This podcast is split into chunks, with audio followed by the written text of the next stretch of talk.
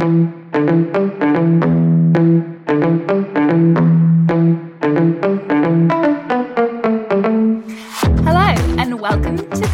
A podcast about navigating life in our 30s. And we'll throw in a little bit of something that we've been enjoying listening to, reading, and watching recently. I'm Laurel Henning, a Sydney based journalist, and the reason that we're recording this podcast a few days later than we might normally, because last time I forgot to press record. And with me is my co host, Sasha Kelly. Sasha, tell the people about yourself. Oh, Laurel, no one would know. That's the magic of podcasting. I know, but I just, I, you know, I feel. If we just sound well rehearsed and like we've said these things before, then it probably is because we have, yes, said these things before. But that's all part of the mystery and the allure, which I'm doing some rather decorative hand signals at the same time. but with a few days in between, maybe we'll hmm. maybe we'll re-find our spontaneity. Plus the fact that I am now sort of sipping a lovely cup of tea with a little bit of sugar in afternoon tea, rather than oh. usually we we record this a little bit later on in the evening. So I feel like maybe our energy will be a bit different going into this record than it normally is as well. I know mine certainly will. I'm I've got a hot cup of like lemon and ginger tea um because I've just been having one of those lovely covid naps when you've got nothing else to do but sleep. And so I'm using this to perk me up after yeah, a bit of an afternoon um a few afternoon um snoozes, really. A bit of a slumber.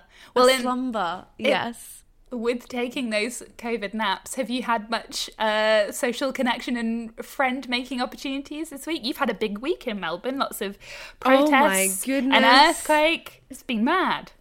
There's nothing like a small natural disaster to remind you that you're human and that your time on earth is limited um, and that you might be lacking in some survival feedback. Because I just clung to my bench for dear life and thought, is something wrong with my inner ear? Like, I had no concept that it could be an earthquake until much later. And I've been so impressed by all these people who went and hid under tables or doorways. I'm definitely the.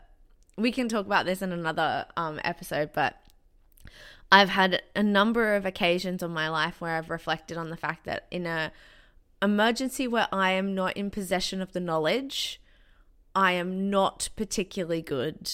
I very much go into the red panic zone and make very silly decisions.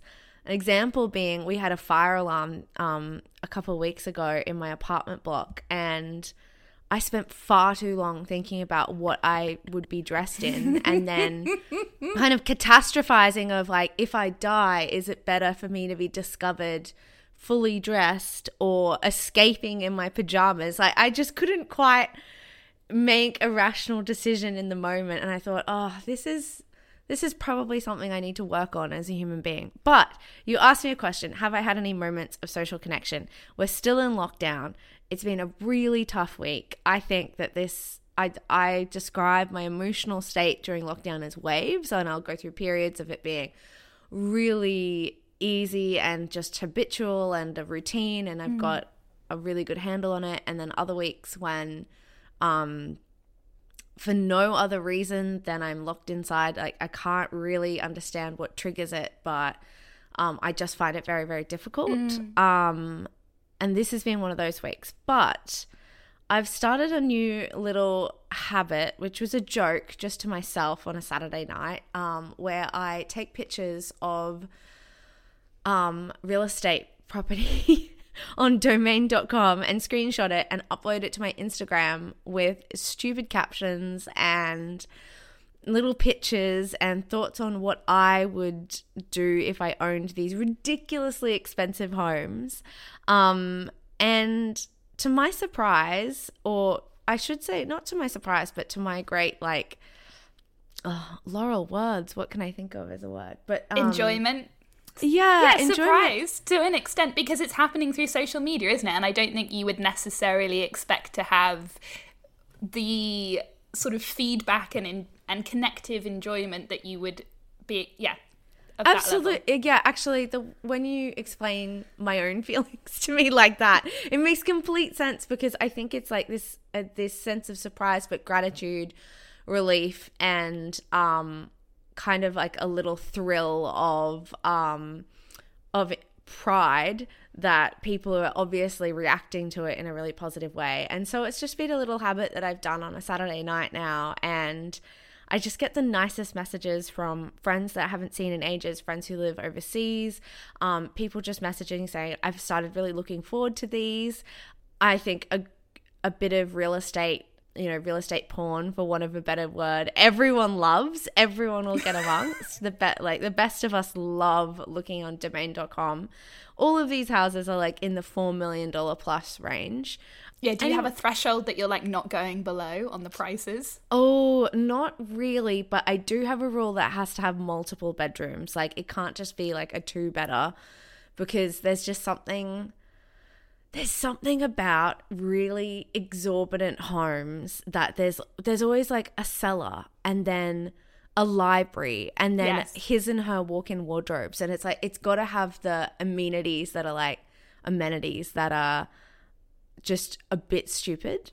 I think once you get to like at least three bathrooms, as in bathrooms with like shower and bath facilities in them, plus let's say at least six bedrooms then mm. you're hmm. really talking. Then you then then we're talking these sort of hypothetical where do all my friends go? What's the party going to be like? What kind of party would i throw in this space? And other various questions that i've enjoyed observing on your instagram feed over the last few weeks. And i tell you what guys this week's one if well you're not going to listen to this before it's before it's happened but um because i'm too slow an editor. But it's going to be a tough one i know already. And i blooming love of this or that. Um, my local dress hire shop just around the corner from my flat in Marrickville, shout out to Bell Street Bridal, does normally does like a weekly, I think, this or that between all of their like a selection of their dresses, and I get very emotionally invested in which dress is going to win, and then immediately because they always get you to guess which one's going to going to win, and I immediately know I really like this one, but no one else is going to.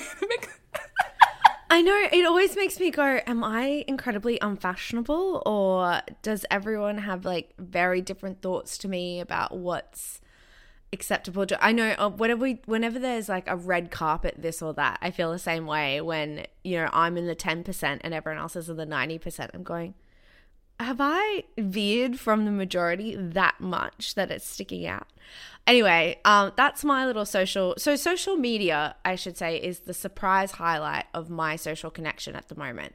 Laurel, what's your tidbit for us all? Well, I feel like I can jump off the back of that and go into what I was thinking about for for this this episode. Something that we've talked about a little bit with social media is normally we talk about it in terms of how it disconnects us and how being mm-hmm. too attached to our devices is not necessarily great for our mental health and things like that, especially during lockdown. And yet, there have been multiple things that through Instagram, for example, social media, we have both, I think, really enjoyed during this period. The way that you're talking about this part of Instagram really makes me think about how specific parts of the online environment are lovely places in which to exist. I think when mm-hmm. Instagram is just the filtered glory feed of what people are doing, that's when it gets pretty tough. And that's exactly why I actually uh, deleted my personal Instagram feed a couple of years ago, at least, yeah, at least one year ago. But now I just have a purely book related Instagram. And I love interacting with people. Um, in that community. And then I've also just recently started following lots of secondhand feeds and thrifted stores and things like that. And I think that's another community in Instagram within Instagram that's really nice to sort of interact with and um, mm. explore. And is more, um, I find more inspirational than, oh my gosh, I've got to get this thing to feel this way. So, all that to say, with the secondhand things and feeds is that this mm-hmm. month, September, is secondhand September, so coined by Oxfam, which uses September as a huge sort of fashion industry month. It's the month that there are major fashion weeks and sort of your your edition of Vogue for October, which comes out in September, is always huge because it has all of the next season's adverts in. Um, they use it to sort of they co-opt it, I guess, to make people rethink about the new season and whether they could buy for one month at least anything they buy could be secondhand instead of first hand. And then this led me to thinking about the joy of clothes swaps and how much mm. I have enjoyed them as a way to meet new people, as a way to have people in my home, and also a way to just discover a whole new wardrobe without spending any money at all. And I'm actually sitting here in a skirt that I got from a, the most recent close up that I went to. So, uh, yeah, thank you, Thea, if you're listening for your skirt. so you so essentially are, are there any clothes swaps that are working that are online? This is going to be a return to normal kind of let's look forward yeah, to it this is activity. this is me thinking i'm in lockdown but maybe some people aren't and this is something i enjoyed doing just before lockdown that maybe I'll look forward to doing again. Maybe also because I haven't been near my full wardrobe in quite some months, and maybe when I see it again, mm. I'll either be so overwhelmed and in love with it, or so overwhelmed and just think, I have no inclination to wear half of these things anymore. People come over and take my clothes. That's so true. There's something so joyous about when you've been on an extended holiday and you've been living out of a um, suitcase for a little while and you come back and you see all your glorious clothes and you're like oh look at them all. This is exactly what i want. Yeah obviously oh, you've got to organize it in a certain way. I think a great way to do clothes swaps as well is to maybe bring lots of accessories into the game maybe bring a load of books along. In fact the a few people i know through my book clubs were thinking of having um, a book swap just before lockdown happened. I think that would be great if it was even purely books. I would live for that. But that's what I mean, sort of bringing people together, throwing in things, seeing the things that you maybe haven't loved for a while get new love, and maybe you'll come together in the next round and you'll be like, "Oh, I took this I liked it for a little bit, but I don't like it anymore. Put it back in. I remember doing them in Brussels, and there were there were items of clothing that went round like every clothes swap, mm-hmm. which was kind of kind of delightful, and it just got like a different owner each time. Like, was that what would that be like Sisterhood of the Traveling Pants or something? um, I think that's lovely, and I'm really excited about the prospect of a book or clothes or items or things swap when life resumes to normal, which it it will in the near future because um, our roadmaps have kind of been revealed now, and it's time when we can kind of get a little bit excited about what's around the corner. But in the meantime, while you've been having your relaxing Saturday, have you been watching anything lovely? I have, and it has absolutely nothing to do with any sense of social connection. I just really bloody love it. And I've been watching Vigil, which is the new, I guess, like in the line of Bodyguard and Line of Duty and. I think it has people on it who have worked on Line of Duty, doesn't it? Yeah, yeah and I just think I love a whodunit. I love a murder whodunit. I'm not I'm not a huge fan of great gore or um, violence, but there's something about a good murder mystery that I really enjoy trying to guess who did it and it really frustrates me when I get get it wrong. So it's also brought back into there's a lot of shows at the moment that have brought back the gradual drop, like the Monday regular drop. Um, I really like it. Yeah, and it's added, I mean, again, um, at a time when you've got little highlight you're looking for little highlights in your week to break it up. I've kind of gotten this habit of being like Monday is Vigil Day and Wednesday is Impeachment Day and Friday, Friday is Ted, is Ted Lasso Day. and and it's it's kind of nice to think that there's like a little treat waiting. You know, I feel like an older woman being like, my stories. I'm gonna watch my stories once I finished work and I can have yes. my dinner. Um, so yeah, I think that that's what I've been watching, and I've just been really enjoying a great well written story that has lots of twists and turns. Do you feel like you've already guessed who has done it? Um, I was there. There was one big reveal last week, but I feel like there's going to be another one in the works, mm-hmm. and I mm-hmm. have a strong sense of who I think is involved. But time will tell whether I'm right or whether I'm just off the garden path. I think I'm probably one of the most annoying people to watch shows like that with because, and this in part comes from living on my own for quite a while, but I, I, I have a horrible habit of shouting at the television and being like, well, it's it's obviously it's obviously them, even if I am on my own, so, it's obviously them to the rest of the room.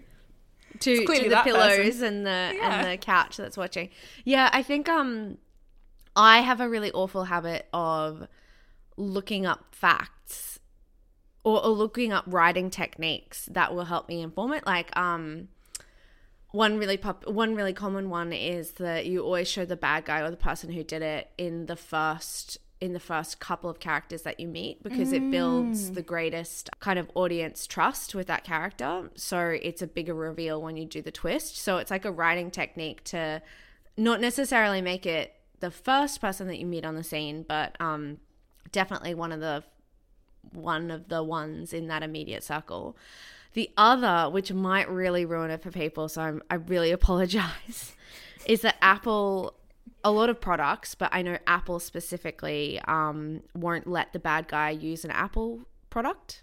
Oh, I've During- heard of this in other things before now. Yes. Yeah, so there's another movie, which I won't say just in case anyone's seen it, but I watched the behind the scenes, and the director actually said if you watch it, every single other character had an iPhone, but the killer.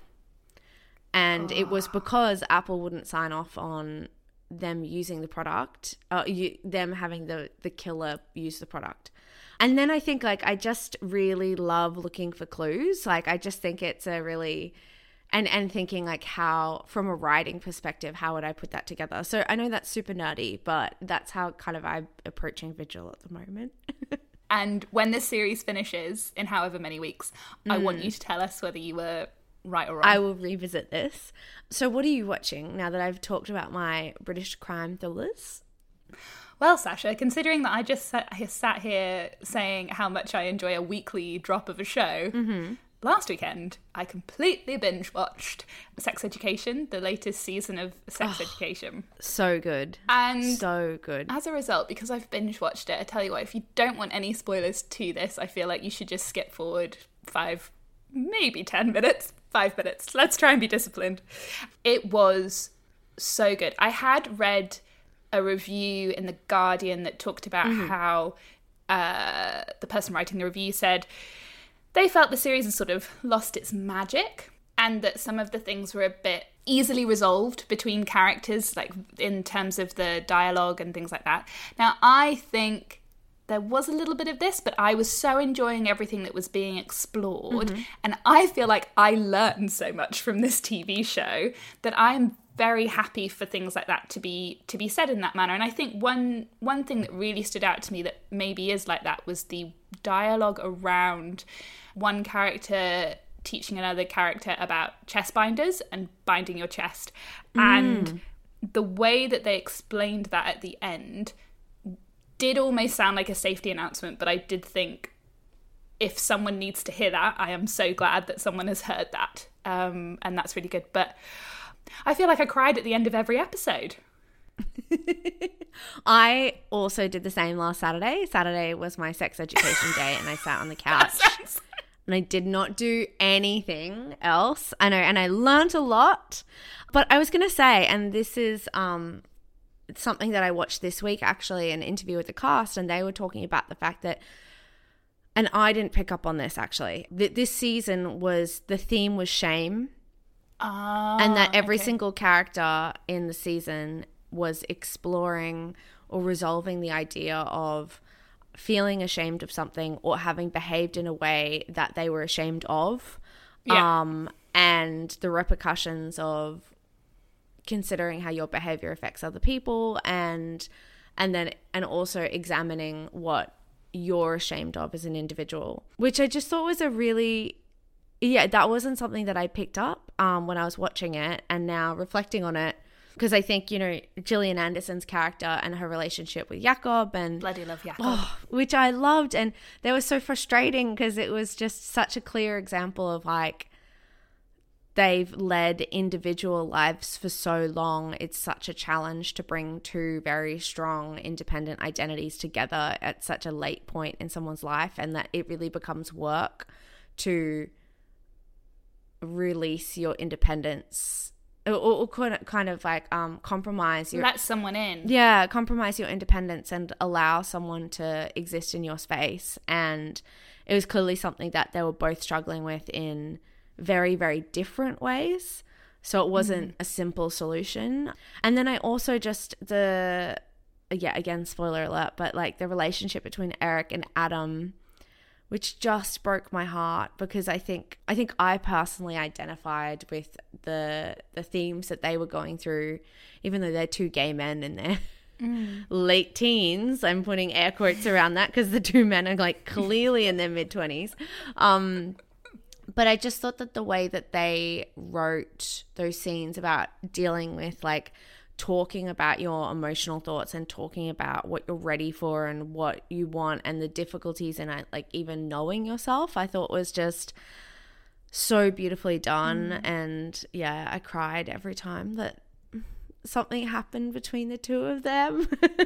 and two people who love each other so much but are in such different emotional places, mm. and that being the reason that it can't really work. And that line that Eric says when they're breaking up, which is like, I feel like I'm learning I'm I'm ready to fly and you're barely learning how to walk because they're just at such different journeys with their sexuality and yeah it, I thought that was that's I feel like that's the that's the most central mm-hmm. arc in the in this season and I loved how it was explored. And just to go back to Jean Milburn and Jakob, mm.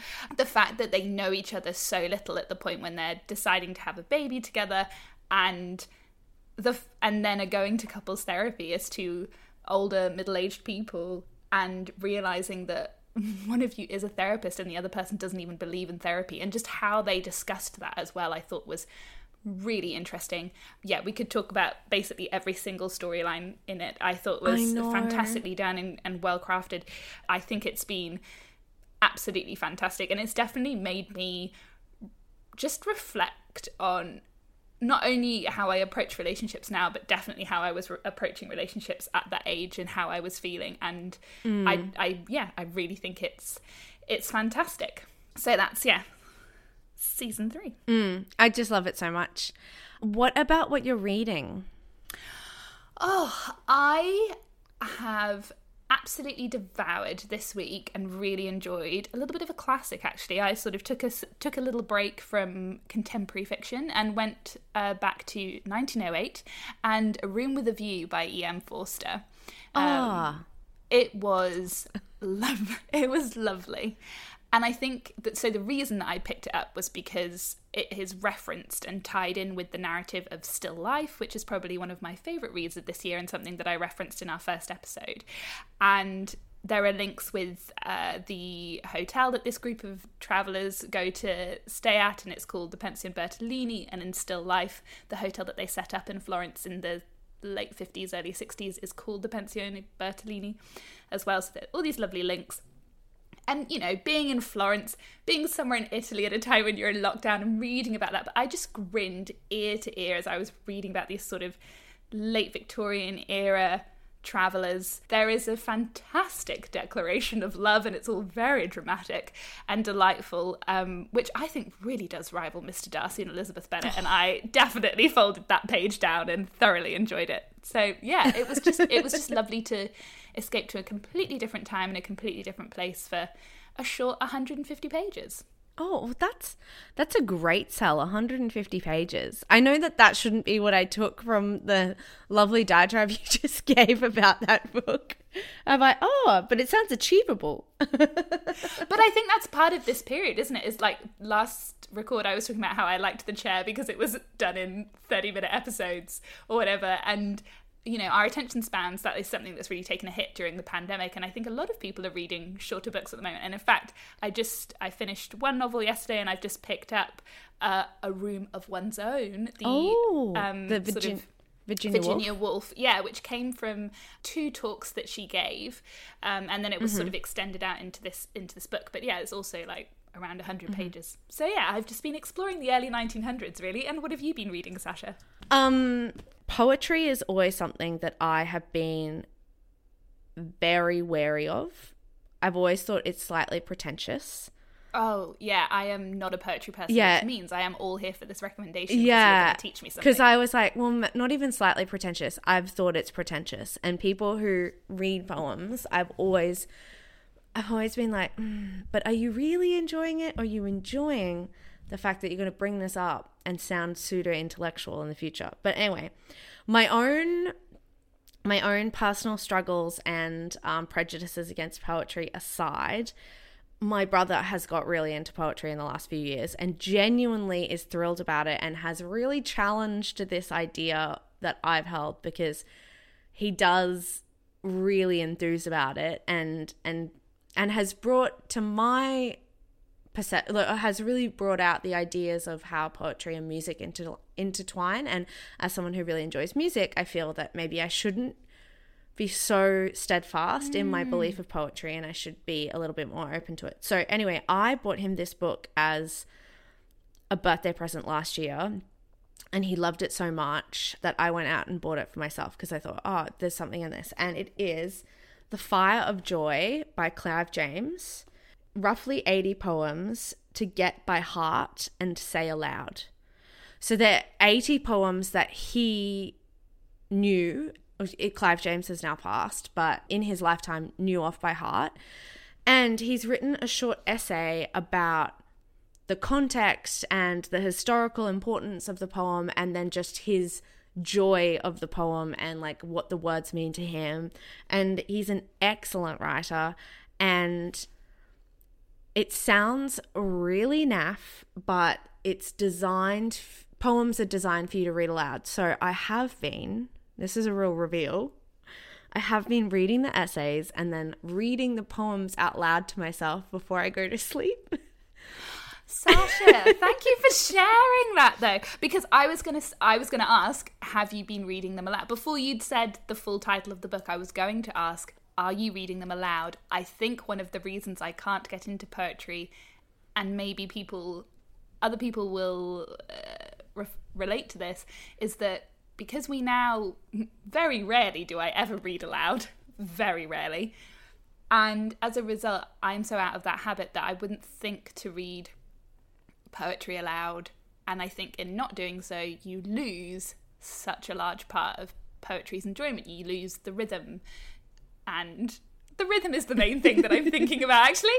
What else are you losing? But that, I guess the intonation and where you're breathing, which is all part of the rhythm of it, and you're a much more musical person, and I am butchering this. So please talk more about what you lose if you don't read aloud.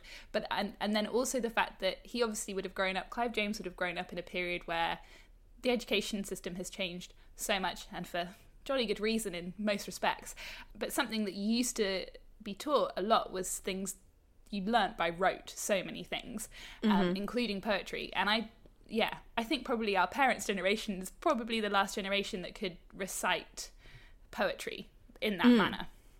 And and I think um like most things in life, it is a muscle. You know, the re I I've I've got a terrible memory, and I always struggled when I like when I was getting singing lessons when I was younger, and you know um trying to perform things i always forgot lyrics. But it was that thing that like once you started getting in the habit of doing your brain elasticity blah blah blah i'm not a scientist. But i did know that the more i tried to do it the better i would get at remembering things. Um so i do feel like there's a certain and i, I think it's judi dench that i've read memorizes a poem every day. She said the art of memorizing scripts if she doesn't practice memorizing words every day, she's she said that as an actress, like it's really important for her mind to keep remembering new things. Well, look, I just think aside from the rhythm, I also think something I've been reflecting on lately is that the best that really excellent written work always works said out loud as well and delivered uh yeah, delivered in the form that you know it originally would have been through storytelling. And i think that was something i really learnt when i was working in the uk at a radio station was this practice of um, reading something back to yourself out loud after you've written it to make sure that it actually read and it wasn't just your eyes and your fingers like writing too quickly for your own brain. And and so i've got a new appreciation because i think when he's obviously picked like 80 amazing poems as well. They just work so well, like dramatically, they work so well. So I think I'm just like really appreciating the theater. Um, so yeah, there's like dinner and a show at my house every night if you want to um, come listen to me do read some poems. I'll bring the clothes to swap and Sasha will perform the poetry and we'll have a great time. Yeah, and I think um I I also I think that's the other thing I I really enjoyed about school and it's why I think like texts like Pride and Prejudice or um oh I can't think of it or you know um Macbeth or uh, I did Wuthering Heights you know those those things that you read in high school and then you analyze and take apart mm-hmm. and you look for themes and you and it's like once you've studied something in that great a depth it's impossible not to understand it and like these little mini essays that he does kind of feed into that as well i think and is so. there one that's really stood out to you so far oh that's a good question no i'm actually enjoying them all for their own different uh reasons my brother did read one. The reason I went back and bought the book is there's one by Sylvia Plath called Cut about cutting a finger while you're preparing food in the kitchen. But the way that she's written it is almost like a war story about, you know, the the blood and the mm. anguish. And and it's just like quite a beautifully um crafted piece about, you know, the the micro it's it's kind of looking at it like a little microcosm like in this little world of the onion and your finger the the depth of the blood that's on the battlefield. And anyway it's just quite a um it's so visceral the way that she writes. It's just the imagery is just so potent. And you kind of i remember when I first read it and my reaction being like, oh. And I just think it's amazing anytime someone creates a piece of art that has you actually like physically kind of retract or go, oh, that's unpleasant. And I think Sylvia Plath, someone who we, you know, a bit like Virginia Woolf, we have like associations of it, her life being quite tumultuous, but it's just like a really perfectly crafted little uh piece, I think. Yeah. Oh, that's delightful. And have you been listening to anything that you've really enjoyed? Oh, I have. I've been listening. I've got two recommendations for my listening. I've been listening to a lot of what I would deem feminist rap, which is basically Hello. Megan Thee Stallion. I just love their. There's one called Body that I just put it on and you you just want to dance. And there's another one by Doja Cat, that's like Get Into It, yeah. Like that's the official title. Yeah, I just really enjoy it. but my other recommendation is I listened to You're Wrong About, which is podcast that I adore. There's an episode about the McDonald's coffee cup lawsuit. What I love about this podcast is it always challenges my preconceptions of um there's always something that I think, "Oh, maybe maybe I am wrong about it. maybe I'm incorrect. And I think like most of the time the premise of the show is pretty much like if you're open-minded to being incorrect or you're open-minded to being proven wrong, you're not going to listen to it. You know, you know, you're not going to listen to this thinking like, well, there's no way I will be wrong. Like that's the whole idea. But I think the number I, I obviously think of myself as an open-minded person and the number of times I listen to it and go, "Oh, I I just assumed that was fact. And and the real backbone of this story I thought was, you know, we often malign social media as like, you know, a bit of a forest fire of like what what's the saying like a lie's halfway around the world while the truth is doing up its shoes. Um mm, I was going to say mm, pulling up its yeah. pants, but I don't know why that's I think that might even be more accurate. But, uh...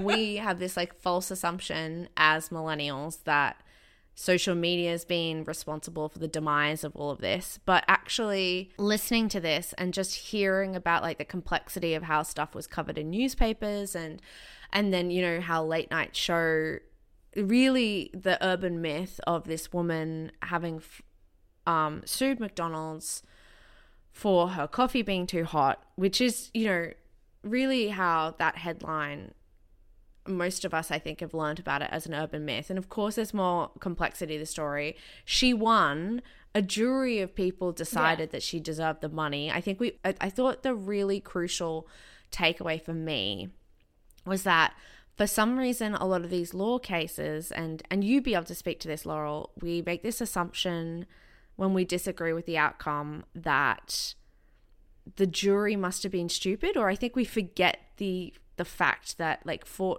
I don't know how many people are on a jury, but like 10 people put their lives on hold for many months on end to hear all the information about the case, to make an informed decision. And then when we don't like it, we think, well, they must all be idiots, as opposed to thinking, actually, maybe in the five minutes of time that I've dedicated to learning about this, maybe I don't know all the facts and maybe I'm wrong, which I think is something that I, I've considered before, but I hadn't really um, ruminated on for a long time. So mm. I just listening to them point that out about this case, which I really didn't feel very strongly about. Like I wasn't like how ridiculous. I was like, oh, there must have been a reason that she sued, and it turns out very good reason. Yeah, I think that so.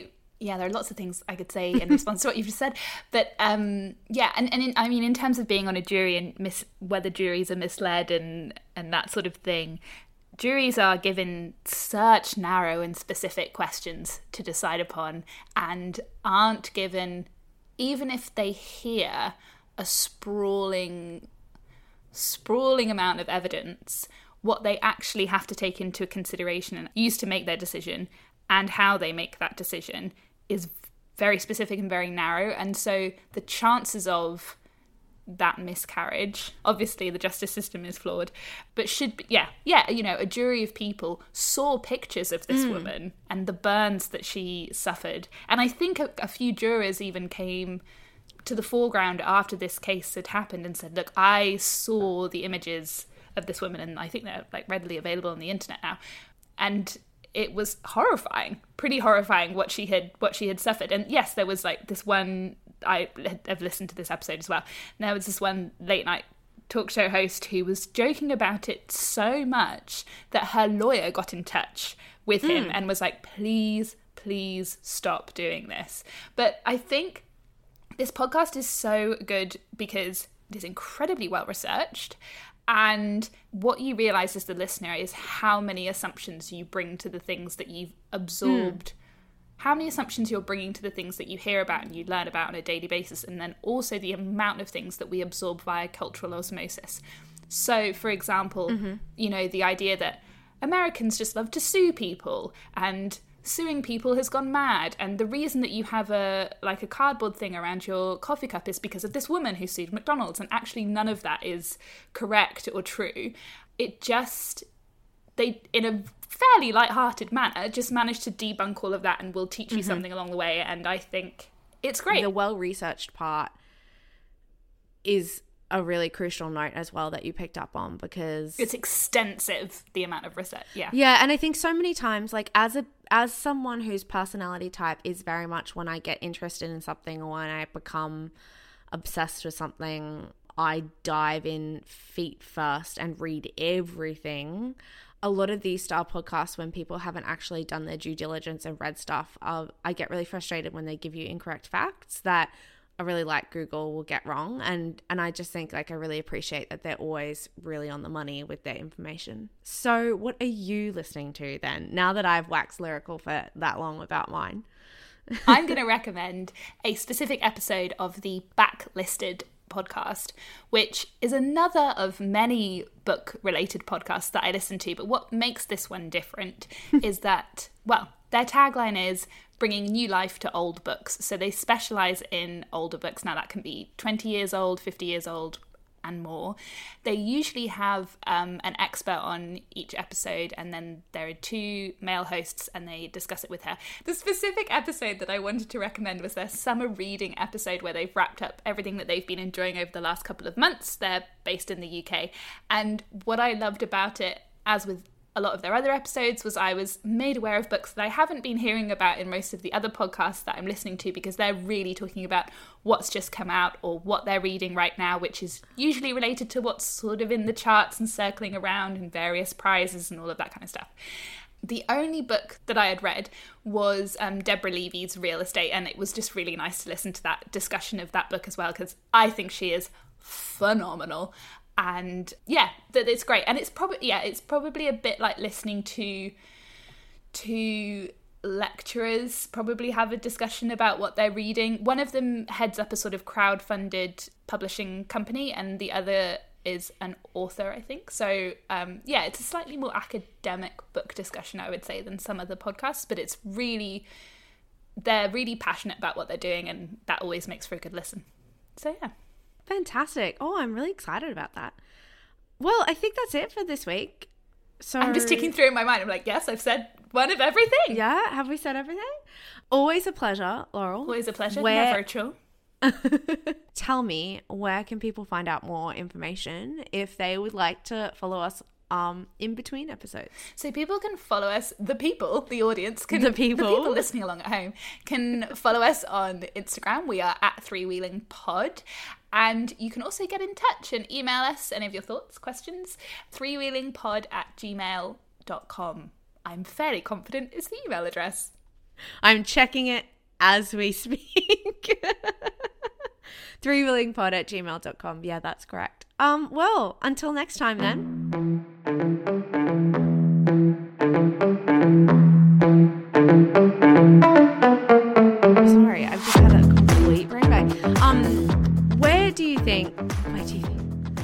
Where can the people the people, the many people, um Okay. Thanks, Laurel. I God, I'm just sounding so rehearsed and I'm having a complete breakdown. I'm like